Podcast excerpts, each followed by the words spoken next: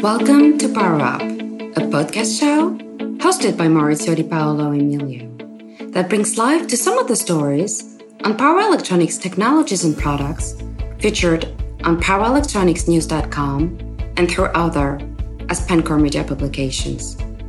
In this show, you'll hear both engineers and executives discuss news, challenges, and opportunities for power electronics in markets such as automotive, industrial, and consumer. Here is your host, editor in chief of PowerElectronicsNews.com and EEWeb.com, Maurizio Di Paolo Emilio. Hello, everyone, and welcome to this new episode. Today, the topic of this uh, episode is uh, wide bandgap uh, semiconductors for electric vehicles. Electric vehicles and uh, hybrid electric vehicles are on the lookout for power conversion solutions that are both efficient and cost effective wide bandgap eh, semiconductors such as gallium nitride and silicon carbide provide superior performance compared to silicon. In this podcast with Filippo Di Giovanni, strategic marketing power transistor subgroup at ST Microelectronics, we will discuss, we will understand the main challenges and which benefits ga- gallium nitride or GaN and silicon carbide can offer to the automotive industry. Let me introduce Filippo and talk about these topics. Hi, Filippo. Thanks a lot for being here. How are you? Fine, thanks, uh, Maurizio. So, Filippo, today we will talk about uh, wide bandgap semiconductors for electric vehicles, for automotive industry. But before before that, before sharing my questions, uh, so tell us, tell me more about about you. Tell me more about your background. Thank you, Maurizio. Thank you very much. Uh, it's a real pleasure for me uh, to be here discussing about uh, uh the wide bandgap uh, semiconductors in general and in particular for the automotive industry. My name is Filippo Di Giovanni and uh, I work at uh, ST Microelectronics uh, Italy inside the power transistor subgroup, uh, formerly a power transistor division. We develop and commercialize power transistors in different technologies, silicon, silicon carbide, and gallium nitride, and offer this in a large variety of packages and power modules. Thank you. So, automotive industry is moving uh, towards zero emissions transportation, and uh, manufacturers are rapidly ramping up their uh, electrification programs to meet mm, expectations from uh, from customer on uh, performance. These uh, electric vehicles require efficient power electronics uh, devices such as silicon carbide and gallium nitride technologies. So all the powertrain uh, would include several parts when uh, GaN and silicon carbide, where can where GaN and silicon carbide can do the difference in terms of efficiency. So where GaN and silicon carbide can do the difference in the powertrain and why? So where will they offer advantages? Also considering the R&D in progress. So, as a premise, I would say that uh, ST is very active uh, in proposing uh, solutions uh, uh, to the automotive industry that can allow designers uh, to improve efficiency in all the main electric vehicles systems, which are traction inverters, DC to DC converters, onboard chargers, and also climate control units. We also produce dedicated products uh, for the charging infrastructure uh, itself. ST, uh, I would say, pioneered the first automotive grade the silicon carbide MOSFETs. Uh, and this, I have to say, have paved the way for the uh, rollout of electric vehicles in the market. Our success was built on uh, a stronger cooperation with the market leader that made it possible uh, to offer exactly what the uh, industry needed uh, in the in the very beginning. Drastic efficiency improvements uh, brought by ST's uh, silicon carbide MOSFETs are enabling car makers to offer new models which are capable of running uh, uh longer distances uh, for a given battery pack. Therefore, you know, making the electric vehicle itself more attractive to potential buyers uh, by reducing uh, uh, what is known as range anxiety. GaN uh, gallium nitride, of course, uh, is a further uh, step uh, as uh, specific uh, applications like onboard charger or DC to DC converters will benefit from the technology's inherent high switching, high frequency switching capability, which in the end help to reduce size, weights of electronics even further. So Today's electric drivers are generally uh, operated at the 400 or 800 volt and uh, IGBT converters have uh, mainly been used. But in the 800 volt operating voltage range, they are increasing, being replaced by silicon carbide uh, devices. So the transition phase from uh, silicon IGBT to silicon carbide MOSFET can request several considerations in terms of design. What's uh, the situation between IGBT and silicon carbide here? Well, uh, Maurizio, the new high performance uh, and uh, long range electric uh, vehicles are based on silicon carbide just because IGBTs are not able to reduce heat dissipation, weight, and size. And these are all conditions that are, I would say, prerequisites for overall efficiency improvement. IGBTs have been offered at both uh, 650 volts and uh, 1200 volts. And today's uh, silicon carbide MOSFET uh, from ST offer the same voltage capability, making uh, the transition quite smooth for both the 400 volt and 800 volt uh, electric uh, drives. This is the situation as we see today. What about GaN in this uh, regard of design? So GaN is uh, mainly used in uh, DC-DC converters for onboard power supplies. It increases efficiency, reduces uh, size, especially in the 48 volt bus systems, which are uh, increasingly being used. So currently there are, as you know, a couple of GaN device concepts. Can you tell me which is uh, your direction into development and uh, considering uh, the next wave of electrification?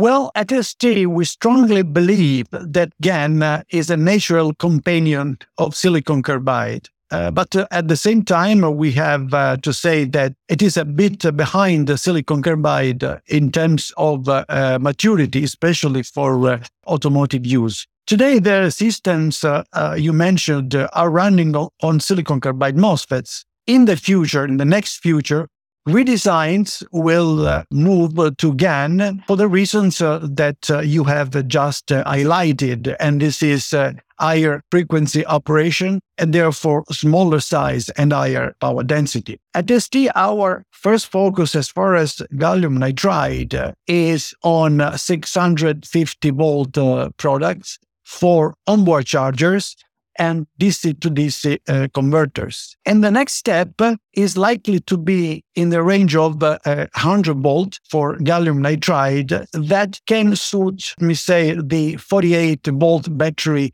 platforms, including uh, mild hybrid versions of uh, electric vehicles.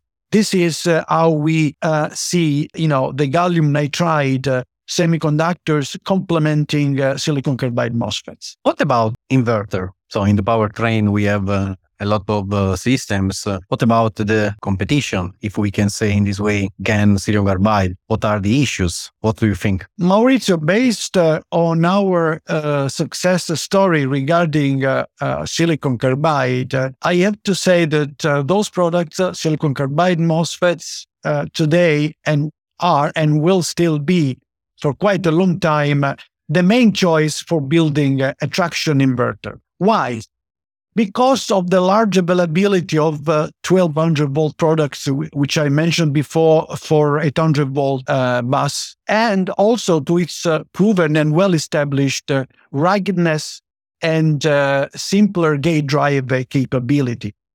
Uh, as opposed to that, gallium nitride HEMTs, as they are also named, are based uh, on lateral technology and exist only at uh, 650 volts. So they need special circuits for uh, uh blocking 1200 volt using, for instance, a multi-level topology in, uh, in a traction inverter. And at the same time, ST's uh, strategy is to offer both technologies and work with partners uh, to meet uh, the uh, requirements. But needless to remark that ST also offers its application expertise in addressing new circuit uh, concept. To summarize, today we think that the most suitable technology for uh, a traction inverter is silicon carbide. There could be the possibility of using GaN in an inverter, but for 1200 volt, for 800 volt batteries, for instance, special circuits are needed, like multi-level. But we uh, will be offering both, and we are interested in working with partners and customers in order to offer the right product for the right application at the right uh, cost. So silicon carbide modules. So there has been uh, significant development activities on that. So with uh, an important focus on packaging materials such as die to attach and substrate interconnections. So the packaging of uh, modules must be suitable. A new type, a new technology of packaging must uh, meet the uh, requirements of wide band gap uh, semiconductor at 100% for sure, where in which you can benefit from uh, high temperature, uh, high temperature operation, high frequency switching, and so on. So, what are your considerations here? We recognized that challenge uh, early and invested in R&D and brought uh, innovative solutions uh, to the market at the right time. For instance, ST uh, has been the only silicon carbide supplier to start offering MOSFETs rated at uh, 200 degrees in standard plastic packages like the TO247 to fully exploit uh, the new technology, including also its thermal behavior. Our high volume package, uh, which we name uh, Pack, uh, which we developed specifically uh, for inverter applications, is equipping today millions of electric uh, vehicles on the road. We can estimate it as, as being uh, around 5 million different cars. It uses novel techniques uh, such as uh, silver sintering, also for attaching it to the heat sinks. This results in better uh, thermal contact and superior uh, long term reliability. Our upcoming power modules will follow exactly the same uh, approach, which means that they will exploit new assembly techniques and materials to maximize the benefits of the wide band gap semiconductors like silicon carbide. Now, the good results in terms of uh, thermal uh, resistance and better long term reliability for using uh, silver sintering instead of thermal interface material for attaching a discrete package like the STPAK onto a base plate will be extended to the next generation of uh, high power modules inherently much more complex, of course, than the STPAK itself, which is a discrete uh, uh, package.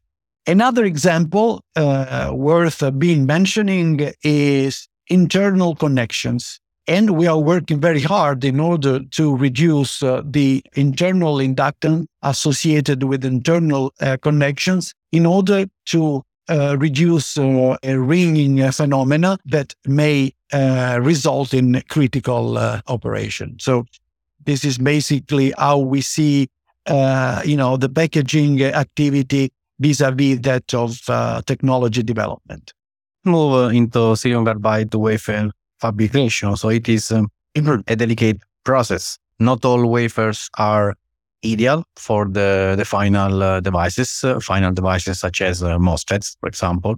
So there are um, challenges, uh, several challenges associated with the manufacturing of uh, of silicon carbide uh, wafers. Some obstacles are like those the industry faced in growing larger silicon wafers, including the purity, defect density of the basic material and manufacturing process. As the industry is, uh, is moving, uh, moves from internal combustion engine to electric vehicles, uh, the adoption of uh, new solution that can increase uh, efficiency and offer longer range and faster uh, charging will provide benefit across the, the, the powertrain. And at the same time, um, device manufacturers should ensure to have access to high quality silicon carbide substrate to support their customers supply chain uh, with the goal to be vertically integrated, maybe as much as possible is very important. uh, supply chain capacity for uh, both wafers and devices needs to, to increase. So the cost per wafer still needs uh, to come down. So what sort of improvements does the current technology need? So the approach also to fabrication, to semiconductor fabrication and packaging, I guess, plays an important role in device reliability.